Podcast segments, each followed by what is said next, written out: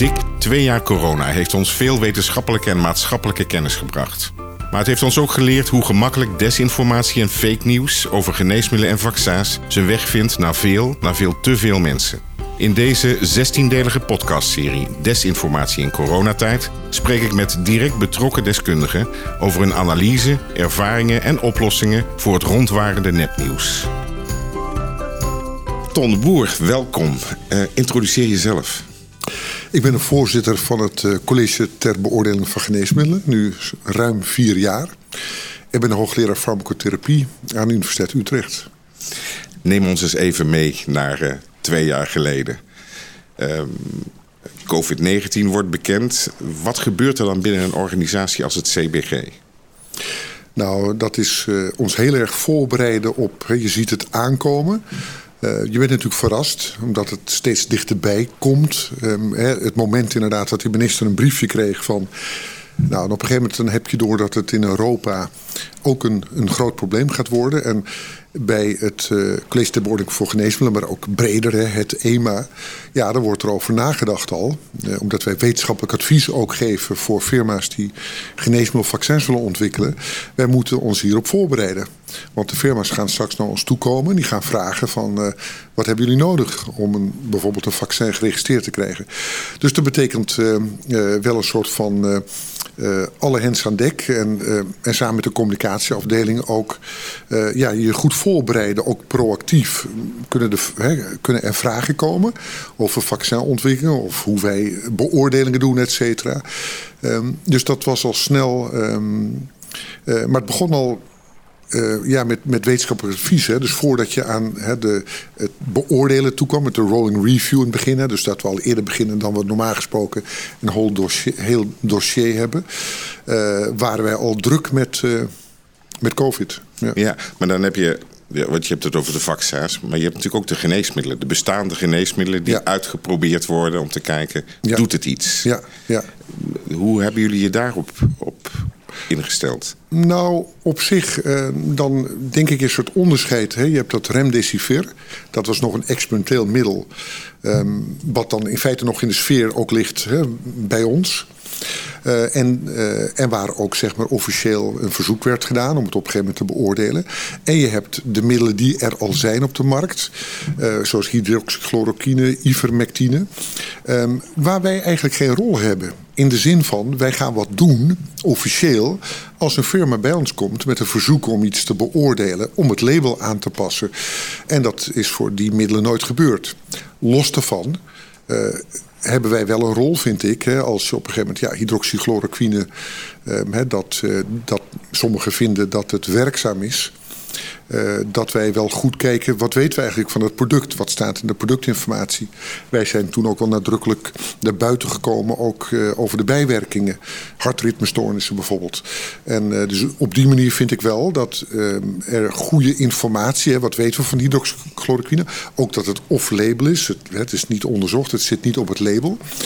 Maar het is natuurlijk niet zo dat wij de literatuur ontzettend actief en systematisch bestuderen. Want daar zijn wij niet voor. Hè. Nee. Wij zijn uh, om geneesmiddelen op de markt toe te laten en die wel te vervolgen in de dagelijkse praktijk, wat er gebeurt. Dus ook als het bij COVID-patiënten gegeven zou worden en er worden bijwerkingen gemeld, dan kan het op die manier wel weer bij ons komen. Ja, maar jullie, zijn, jullie worden natuurlijk wel gezien als, als de autoriteit op het terrein van geneesmiddelen, wat ja. ze kunnen, wat ze doen. Ja. En je ziet dan dat er allerlei beweringen rondgaan over de werkzaamheid, tot en met uh, uh, presidenten aan toe die dat, die dat beweren. Jeuken dan niet je handen om daar toch meer over te gaan zeggen? Ja, maar dat hebben we ook wel gedaan. ik denk hè, op, op allerlei manieren, op, op onze website. En ik weet niet meer of ik dat ook in de media heb gedaan. Maar dat je natuurlijk wel duidelijk maakt dat dat niet op het label staat. En dat dat niet van dat middel bestudeerd is. Uh, ivermectine, hè, dat je op een gegeven moment weet, ja, uh, het, het, het, kan antiviraal werken, maar dan moet hè, de, de, de spiegel moet 20 keer hoger zijn als we voor parasitaire infecties gewend zijn. Nou, dat soort kennis wat je hebt kun je wel gebruiken om duidelijk te maken. Hè, dus we komen wel altijd wel weer terug op uh, hè, want wat je zegt. Wij hebben de informatie over geneesmiddelen.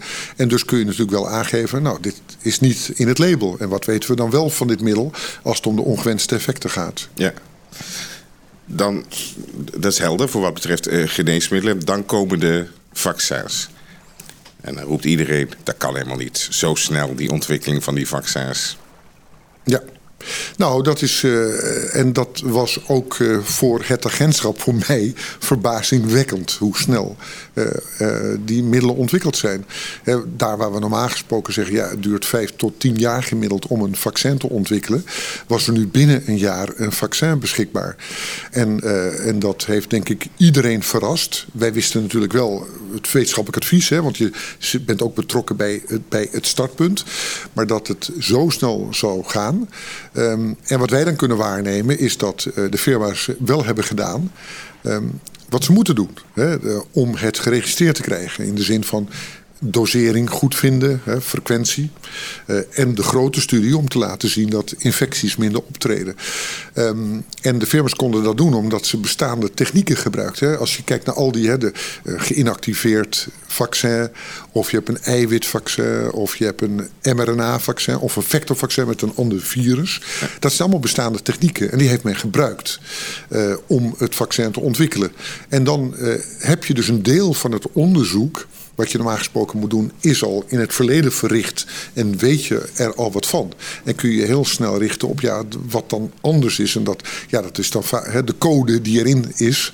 Als het gaat uh, he, niet om de, uh, de geïnactiveerde uh, vaccins, want dan is het het coronavirus zelf. Maar de andere drie, dat is allemaal werk die met het spike-protein in je eigen lichaam ja. aanmaken. Twee en eentjes dat je het inspuit. En, ik denk ook dat heel veel mensen zich, zich bijvoorbeeld niet realiseren dat in 1998 voor het eerst het hele menselijk genoom in kaart gebracht. Daar hadden ze 13 jaar voor nodig. Ja, Als ja. je nu ergens een genoom van in kaart moet brengen, dat kost je ja. een dag, een ja, paar dagen. Klopt. Dus in China heeft men al heel snel het, het genoom van het, het virus uh, met sequencing uh, ter beschikking gesteld. Waardoor de code gemaakt kon worden uh, die het spike-proteïne maakt. Ja. ja niet alleen is het zo dat natuurlijk wereldwijd iedereen alles uit zijn handen heeft laten vallen om te kijken, kunnen we hier iets mee doen. Maar jullie hebben als organisatie zelf ook je procedures aangepast. Ja, ja, klopt. En uh, we hadden dat al één keer eerder gedaan hè, met de Mexicaanse griep, de zogenaamde rolling review. En wat daar anders in is, is dat wij normaal gesproken, um, als het hele dossier klaar is, pas een beoordeling starten. Dan komt er een officiële aanvraag. Gemiddeld doen we dan een anderhalf jaar over een procedure. En nu uh, in een rolling review, dan kunnen, uh, kan de firma al delen van het dossier aanleveren die wij al beoordelen en daar vragen over stellen. Um, en er wordt wel elke keer gekeken, ja, leveren ze voldoende aan? Hè? Kun je wel een rolling review starten met wat ze aanleveren? Uh, en dan krijg je veel meer interactief vragen stellen, antwoorden. En waardoor je inderdaad veel sneller uiteindelijk, als de eindbeoordeling start bij Pfizer week dat nog eens 1 december 2020. En uh, 21 december 2021 was. Hè, 1 december was het hele dossier compleet. En 20 dagen later was de, uh, het oordeel daar, hè, het advies naar de Europese Commissie. Ja. Vanwege de positieve benefit risk om het op de markt toe te laten. Uh, en dat is natuurlijk wel een enorm uh, verschil. En in totaal was het drie maanden in plaats van anderhalf jaar. Die normaal gesproken een beoordeling in beslag neemt. Nou, een van de dingen die, die, je, die je natuurlijk in, in het land over hoorde van ja, die snelheid. Hoe, kunnen, hoe weten we nou zeker dat het veilig is? Die, die twijfel, heeft die niet ook bij jullie gezeten? Nou, als je veel van vaccins weet, eh, dan weet je dat je op de lange termijn eigenlijk geen bijwerking hebt. Want je spuit twee keer wat in. Dat moet een afweerreactie geven en, het verdwijnt weer uit het lichaam. Wat je ingespoten hebt binnen dagen, weken, zeg maar. Dus op de lange termijn daar nog effecten van zien. Uh, nieuw, dat kennen we eigenlijk niet van vaccins. Wat we wel weten is dat je de eerste dagen hè, de bekende klachten hebt, lokaal, ja. maar ook systemisch, hoofdpijn, koorts en dat soort dingen. En dat je dus de eerste twee weken toch ook nog, hè, de, nou ja, bij AstraZeneca, de uitgebreide trombose, dat je dan uh, aan antistoffen gerelateerd, dus dat er auto-immuunfenomenen, dat dat meer tijd kost, dat je dat gaat waarnemen. Eigenlijk wisten we dat al, want dat kennen we allemaal van de vaccins. Dus wij waren niet zo bang om, ehm, om op de lange termijn uh, bijwerking te missen. Maar wel, uh, al moet ik wel zeggen natuurlijk dat als jij een uitgebreide trombose hebt in je hersenen, dat je op de lange termijn halfzijdig verlamd kan blijven. Dus dat je klachten houdt. Maar dat je nieuwe klachten krijgt na weken, dat kennen we eigenlijk niet. Um, uh, wat je wel weet, is dat je bij een alwaar 43.000 patiënten bij het Pfizer-vaccin, dat toch je nog bijwerkingen gemist kan hebben. Um, en dat was ook zo. En dat zijn de hele zeldzame bijwerkingen hè, die 1 op de 100.000 voorkomen. En dan weet je tevoren dat je die nog niet kent. Daarvoor doen we die hele monitoring achteraf. Dat de firma ook elke maand uh, al zijn bijwerkingen en effectiviteitsgegevens moest aanleveren aan registratieautoriteiten. Zodat we steeds monitoren zijn er nieuwe dingen. En, en die zijn er ook wel gekomen. Ja. Nu, eh, ik, ik, snap wat je zegt. We weten veel van vaccinontwikkelingen. Sinds de ja. jaren 50 uh, uh, weet, weten we heel veel daarvan. Ja aan de andere kant, de mRNA-techniek is een nieuwe techniek die, die gehanteerd is. Althans in de vaccin. Uh, ja, maar, maar niet bij de kankerbehandeling. Ja. Dus het was al 10, 15 jaar geleden dat uh, de vetbolletjes met een RNA-code dat die werden toegepast in de oncologie. Dus die techniek bestond al. En uh, nou, dus je kent het vetbolletje, zeg maar, wat je gaat toepassen. Je stopt er een code in wat een eiwit maakt. Nou, dat kennen we al in, in, zeg maar, bij kankerbehandeling. Dus in die zin, ja, het was een nieuwe techniek voor vaccins, maar ook weer niet zo nieuw als je bedenkt ja, hè, dat ook in de oncologie hè, je met een vetbolletje een code in het lichaam brengt die een eiwit aanmaakt, waardoor je tumorcellen worden aangevallen door je afweersysteem. Ja. Het, het, hetzelfde principe. Dus als je er biologisch over nadenkt, is het ook niet zo dat je daar nou een hele grote angst voor hebt. Al blijven wij wel zeggen, eh, misschien even een korte zijstap. Hè, als je nu een nieuw vaccin ontwikkelt of een, um, of een uh, een bestaand vaccin aanpast, dan zeggen we dat we een paar honderd patiënten om nodig. Je kijkt naar de antistoffen, we doen immunobridging, hè, doe je. Ja. Maar vanwege de veiligheid, met een nieuw vaccin zeggen we, we hebben nog 3000 patiënten nodig.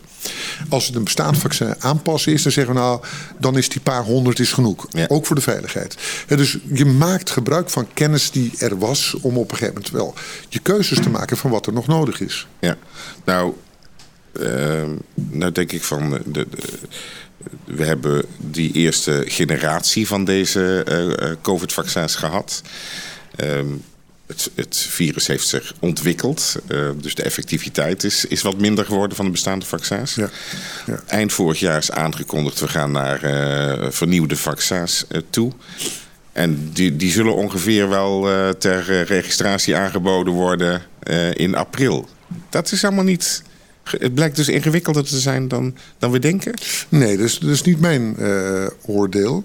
Uh, ik denk dat we nog steeds vaststellen dat de bestaande vaccins, alle vijf, dat die goed beschermen tegen ernstige infectie.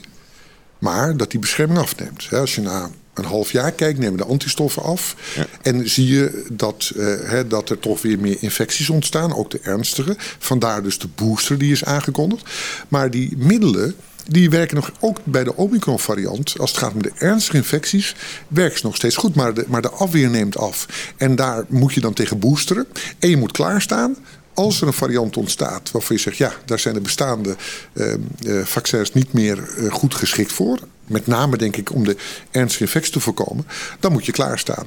En, en ze staan klaar. Hè. En, nou, we weten ook uit het nieuws dat Pfizer en Moderna ook al bezig zijn met bivalente vaccins. Hè, dat men twee codes in zo'n vetbolletje stopt bij de mRNA. Um, om uh, nou, ook twee uh, dominante varianten, zeg maar, om daar alweer voor Wanneer kunnen we die verwachten? September? Oktober? Nou, ze hebben aangegeven dat in het najaar zou dat beschikbaar kunnen zijn. Ja. Maar ik denk dat het erg afhangt van wat er nu gaat gebeuren de komende tijd. Ja. Um, en er is wel eens een inschatting gemaakt. Kijk, het is natuurlijk toch de fabrikant die ze moet maken. Maar dat die hebben aangegeven, ook al een jaar geleden... wij kunnen in, in drie maanden tijd kunnen wij een ander vaccin. Hè, want ja, door de code te veranderen hè, kunnen wij aanleveren. Nou, als het al snel beoordeeld wordt, immunobridging. Hè, dat je niet zegt, ja, hoeft niet meer die grote fase 3 studies te doen.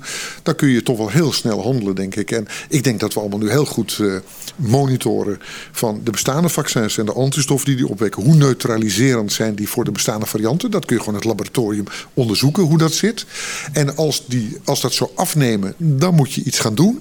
Nou, FDA die, die spreekt zich ook uit van, hè, van wat ze willen richting Moderna en Pfizer. Ehm, ik denk dat we met z'n allen aan het afwachten zijn of je nog met een booster wat kan. Hè, omdat de bestaande vaccins nog steeds goed tegen die varianten voor ernstige infecties uh, voorkomen. Hè, uh, afhankelijk van of de afweer toch wat afneemt. Of dat je nieuw hebt. Dus ik vind het ook spannend van wat er gaat gebeuren in alle eerlijkheid. Ja. ja. Dat is het technische verhaal en dat is wat, jullie, wat jullie doen. Maar twee jaar terug, uh, even redenerend, ineens wordt er een beroep gedaan op jou als voorzitter van het CBG op een manier die jij waarschijnlijk ook niet gewend was. Wat heeft dat met jou gedaan? Nou, bij het, uh, bij het CBG waren we al toen ik voorzitter werd met de, met de mensen van de communicatie. Hadden we al zoiets van, uh, we willen de luiken wat meer opengooien. Um, en, uh, en de basis daarvoor was dat we een, een imago-onderzoek hebben gedaan. En dan de apothekers kennen ons goed, artsen, en patiënt-consument nauwelijks.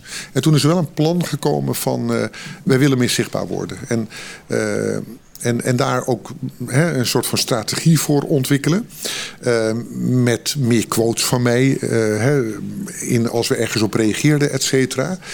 En ik zie alleen maar zelf dat COVID heeft daar een enorme versnelling in aangebracht. Dat, uh, de, de, wat dat betreft was het qua timing goed. We waren klaar ook om meer en beter met de buitenwereld te kunnen communiceren. Uh, ik zelf heb een communicatietraining gehad. Dus was ook voorbereid, één keer voorbereid om, om gesprekken te voeren. En ik vond het alleen maar leuk in alle eerlijkheid. Uh, want ik ben iemand die graag, uh, om het even wat persoonlijk te maken, die graag dingen uitlegt aan mensen. Uh, hè, ik sta al jaren in de collegezaal en verzorg onderwijs. En ik heb het altijd leuk gevonden om op een zo simpel mogelijke manier ingewikkelde dingen uit te leggen. En, uh, en ik moet zeggen, je wordt enorm geholpen natuurlijk door een communicatieafdeling. Uh, die altijd uh, eerst check wat zijn de vragen. Ja, ja. en, en daar uit van de experts de antwoorden krijgt die bij Tom terechtkomen. En, en dat je dan, nou ja, uiteindelijk moet je het wel zelf doen. Hè, als je... Nou ja, je wordt ook geconfronteerd, je zit ook in live programma's. je wordt geconfronteerd met vragen waar je niet op voorbereid bent. Nee, nee. Uh, dus dat, dat kan ook nog best ingewikkeld ja. zijn. Ja. Niet in de laatste plaats, omdat alles wat je zegt niet alleen een, een, een wetenschappelijke, maar ook een politieke consequentie kan hebben. De, hoe, hoe heb je dat ervaren? Nou, ik, ik heb al heel snel, denk ik, uh, ook besproken hè, met mensen. Uh, doorgaat van, ik moet me echt aan mijn rol houden. Uh, ik weet nog de eerste keer dat ik naar op één ging. Uh, dat uh, ik vroeg van, goh, uh, moet ik ook andere vragen beantwoorden? En, want je hebt een volgesprek hè, met, nou, dat ligt aan u. Als u dat niet wil, zeg nee, dat wil ik niet. Ik kom daar alleen voor mijn CBG-rol. Ik heb denk ik heel consequent altijd, en als, het, en als dat niet zo was, dan zei ik altijd... ja, hier gaat de gezondheidsraad over. Maar ik snap wel waarom zij bepaalde dingen zeggen of hebben geconcludeerd. En daar zeg ik daar wat over. Want anders krijg je natuurlijk ook een programma van... Uh, ja, de, dat moeten we een ander vragen. En uh, dat werkt natuurlijk ook niet als je zo zit. Maar wel heel duidelijk altijd uh, de rol van het CBG markeren. En, en, en je daaraan houden. Ja, ja. Nu, misschien toch even over die casus. Hè, dat, dat advies om te stoppen met, met vaccineren dat kan geen gemakkelijke beslissing zijn geweest. Nee, nee. Ik denk het ook niet. En eh, daarvoor zitten natuurlijk een aantal partijen van de keten bij elkaar. Uh, het CBG in de rol van uh, wat weten we? En wat weten we niet? Hè? Dus dat aanreiken. Je hebt de uitvoerders, het, het RIVM, de Gezondheidsraad... voor zover er voldoende wetenschappelijke informatie beschikbaar is. Want daar moeten zij zich op baseren. Maar je zit er bij elkaar. En je weet natuurlijk met AstraZeneca... ja, de benefit-risk is gewoon positief. Want het is zo zeldzaam. En het voorkomt ziekenhuisopnames en het voorkomt overlijdens. Maar je hebt alternatieve vaccins. Ja. Die dat niet hebben. Uh, en dan weet je dat het gaat over vertrouwen in het hele uh, vaccineren. En dat is dan niet makkelijk. En dan, ik weet nog, 14 landen op een gegeven moment die al gestopt waren met ja. vaccineren. Ja. Dus dan, uh, nou, in, in dat speelveld uh, is onze rol om de, de objectieve informatie aan te reiken. Wat weten we wel, wat weten we niet. Um, en, uh, en dan krijg je een gesprek met elkaar. Uh, en minister De Jonge heeft toen ook op LinkedIn heeft hij een uitgebreide brief erover geschreven. Ik weet niet of je die hebt gelezen. Hè, maar waarin hij, vond ik een goede brief, waarin hij duidelijk maakte wat zijn overwegingen waren. Want hij heeft het besluit genomen. En dat ging heel veel over vertrouwen. Om dat te behouden. En ook niet dat het hele vaccinatieschema misschien wel. Hè, ja, ze gaan gewoon doorprikken terwijl er hele ernstige dingen gebeuren. En laat het allemaal maar even zitten. Maar uh, stoppen. Er zijn, er zijn twee andere alternatieve vaccins die gebruikt kunnen worden. Natuurlijk wel allemaal lastig, want er moesten afspraken afgezegd worden, et cetera. Uh, ja, dus dat is niet makkelijk. Ja. ja. Dat is een mooi bruggetje naar het thema, hè? thema desinformatie. Ja. Want ik denk dat we gerust kunnen stellen dat als het gaat om, om, om gezondheid en gezondheidszorg, dat we een unieke periode hebben meegemaakt. Als het gaat om de omvang van de desinformatie waarmee we zijn geconfronteerd. Ja, ja. Bijvoorbeeld hierover, hè? want als je zo'n besluit neemt om te stoppen, ja, dan is dat koren op de molen van degene die zeggen: zie je wel, die vaccins zijn onbetrouwbaar. Ja. En, uh, en die moeten we niet nemen. Um, hoe is dat thema desinformatie bij jullie, bij het CBG, op tafel geweest? Uh, ik denk heel veel. Misinformatie en desinformatie. En misinformatie, ja, je, weet niet beter of je hebt het verkeerd gesnapt, maar niet bewust. Desinformatie gaat toch meer om dat je het waarschijnlijk wel beter weet, maar, maar, hè, maar uh, desinformatie geeft. En dat kwam bij ons al heel vroeg op tafel, al vanaf het begin, omdat het ging over hydroxychloroquine, het ging over ivermectine. Uh, en werd daar allemaal over werd gezegd, wat wel en niet aangetoond zou zijn. En, en dat wij, waar we het al even eerder over gehad, ik vind wel dat wij een rol hebben, proactief, als mensen iets zeggen over geneesmiddelen wat niet klopt.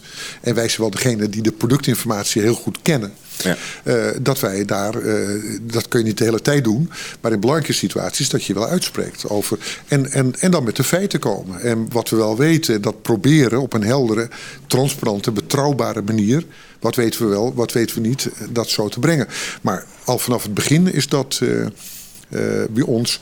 En daar heeft denk ik alles mee te maken. We hebben een junior college, een groot coronaspreekuur gedaan.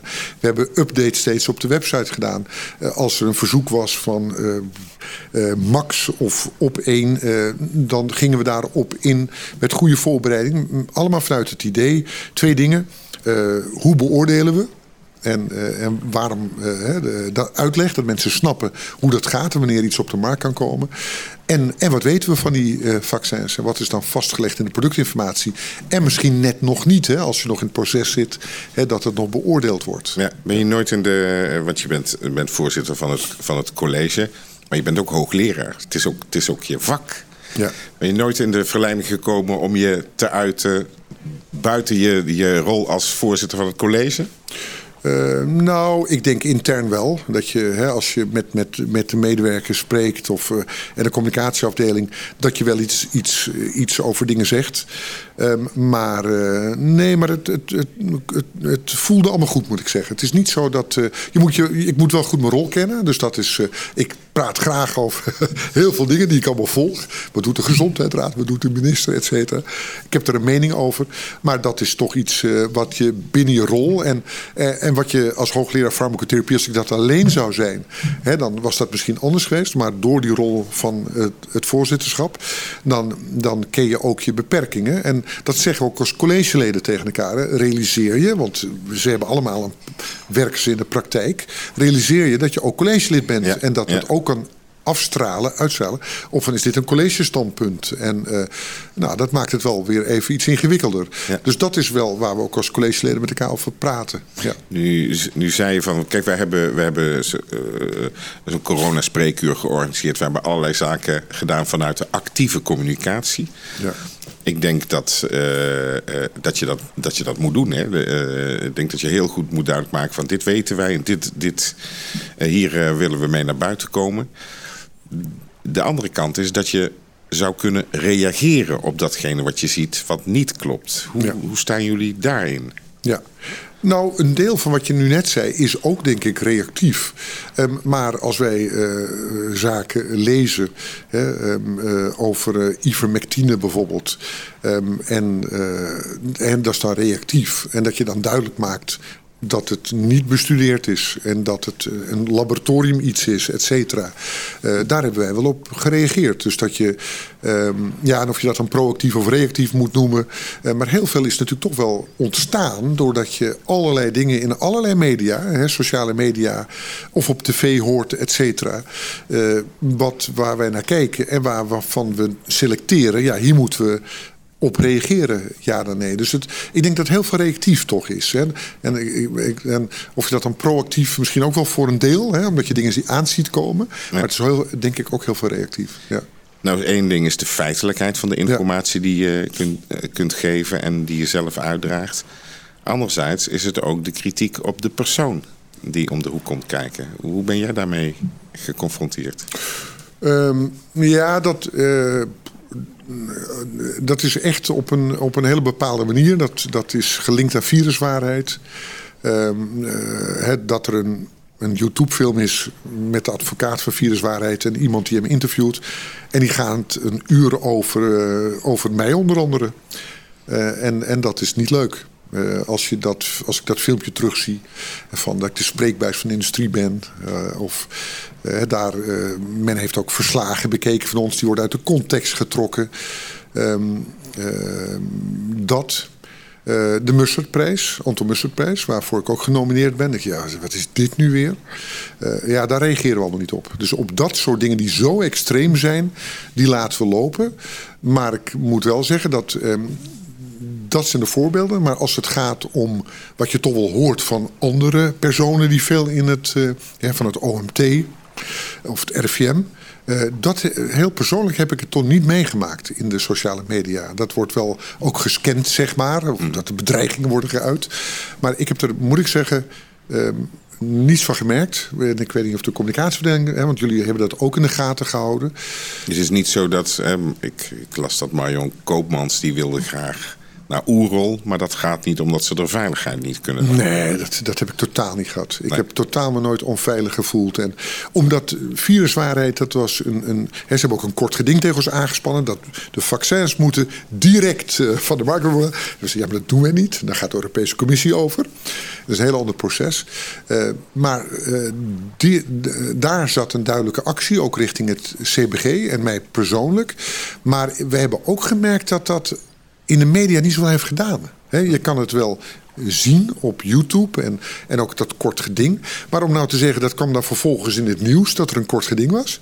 Nee. Helemaal niet. Nou, ze hebben dus hebben het ook allemaal een beetje low-key gehouden. Ze hebben er meerdere gevoerd en uh, ik geloof geen één gewonnen. Dus, nee. Uh, nee. Ook dat. Dus het was ook helemaal geen nieuws. Dus dat, uh, dus dat hebben we ook eigenlijk, dat hebben we dus maar zo, zo low-key mogelijk gehouden. Maar daarbuiten heb ik heel weinig gemerkt van, nee, in zijn algemeenheid heb ik veel reacties gehad van mensen. Je legt het helder uit, je blijft goed bij je rol. En, en positief eigenlijk. Nee. Ja.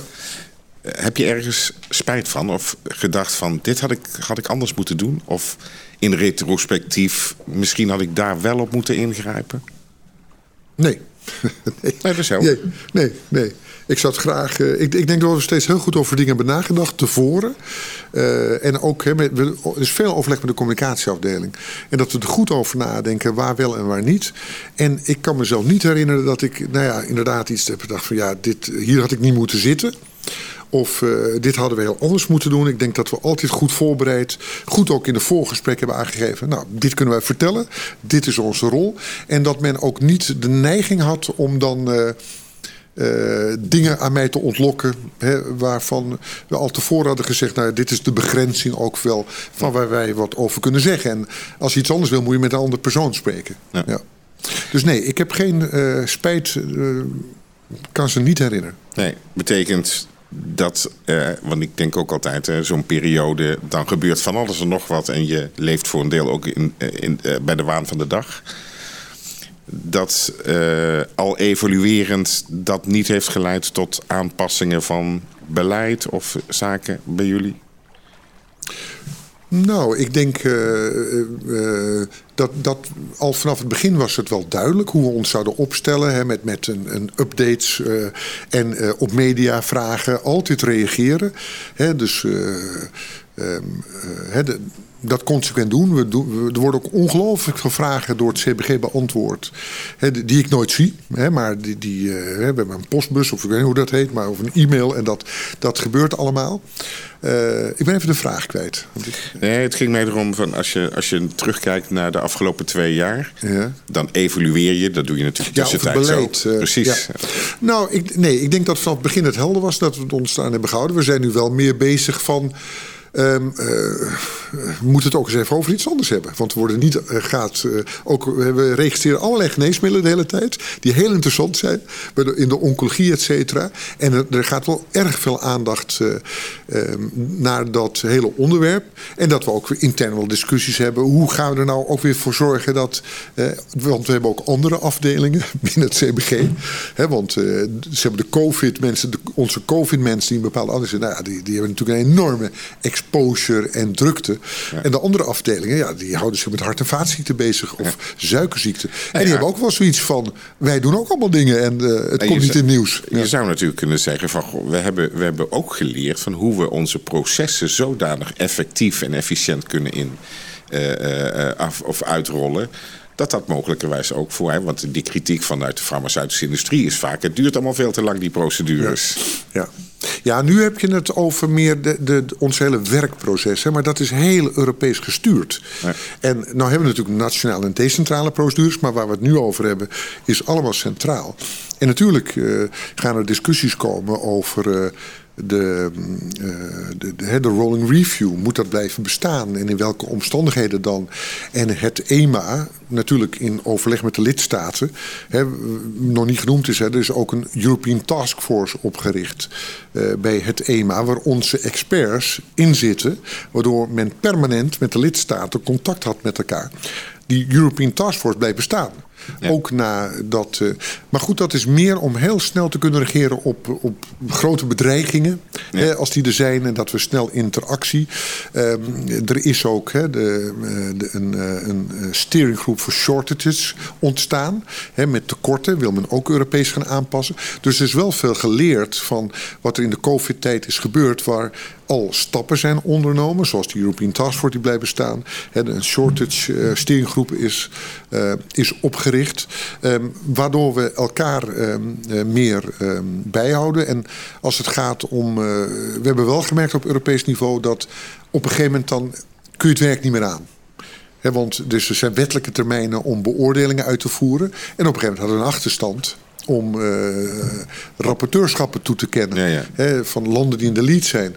En dat er ook wel grote druk was van, uh, nou, wie steekt zijn vinger op, want zo gaat dat. Ja. En dat je zegt, ja, maar we kunnen niet meer. Iedereen uh, zit maximaal. En dat je dan hè, bijvoorbeeld besluit, ehm, we doen alleen nog maar het rapporteurschap en niet het co-rapporteurschap. Dat zijn twee onafhankelijke rapporten. We doen er maar één. We houden wel in stand de concerned, hè, dus dat je meekijkt aan alle landen, als je dat wil, naar wat de rapporteur heeft geproduceerd. Maar er zijn dus wel werkaanpassingen geweest tijdens die hele drukke periode. En, uh, en, we zijn ook wel weer even in afwachting. En dat heeft met de brexit te maken. Dat heeft met COVID te maken. Dat er zoveel werk kwam op de lidstaten.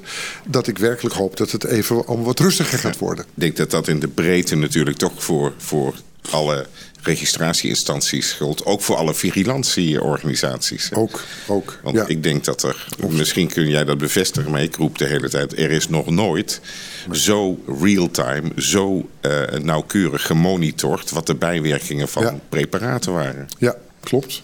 Ja, dus dat is een. Uh, daar, daar hè, bijvoorbeeld Nederland, het LAREP, en dat zal achter kant verteld hebben. Die had zich natuurlijk helemaal voorbereid, ook met personeel van jongens, er gaan heel veel meldingen komen. Hoe kunnen we die snel beoordelen? Die moeten Eurovigilance in. De Europese database, die moeten beoordeeld. Wat zijn signalen? Hè? Dat gaat ook naar het college toe. Um, nou, en uh, als nodig is naar het PRAC, het Europese beoordelingscomité. Ja. Uh, die hebben ook ontzettend veel werk. Uh, omdat maandelijks er ook van de firma rapportage is, moeten zij aanleveren wat er allemaal is gemeld. En hoe het zit met de effectiviteit. Dus dat, ja, ook daar is een enorme de farmacovigilantieactiviteit gaande. Ja. ja. We, we, hebben het de hele tijd over, over, over uh, processen, werkprocessen gehad. Hè. zou het goed zijn om, om, om dat ook uit te leggen? Van hoe het werkt. Ja. En, en dan bedoel je... Hoe... Aan het publiek. Ja. En, dan, en dan dat, wat mensen daadwerkelijk doen? Nou, ik, waar ik mezelf bijvoorbeeld uh, nog wel eens uh, mee bezig heb gehouden... is om mensen uit te leggen uh, waarom er zoveel bijwerkingen gemeld worden. Ja. Dat heeft natuurlijk ook te, ma te, maken met het feit dat je ze zo actief aan het verzamelen bent. Ja, klopt. Um, want dat, dat gebeurt normaal niet bij middelen die op de markt komen. Nee. Dan, dan, eh, soms doe je steekproefsgewijs of je gaat eh, intensieve monitoring doen op een bepaald terrein. Ja. Maar niet dat je de hele bevolking oproept: meld, meld, meld, meld Ja. en nog een keer meld. Ja, ja, ja. Eh, dus dat, dat geeft ook een, een compleet ander beeld. De, de, degene die, die zeggen van die vaccins zijn gevaarlijk, die, die eh, roepen de hele tijd: kijk nou eens naar het aantal meldingen dat er, Ja. dat er gedaan wordt.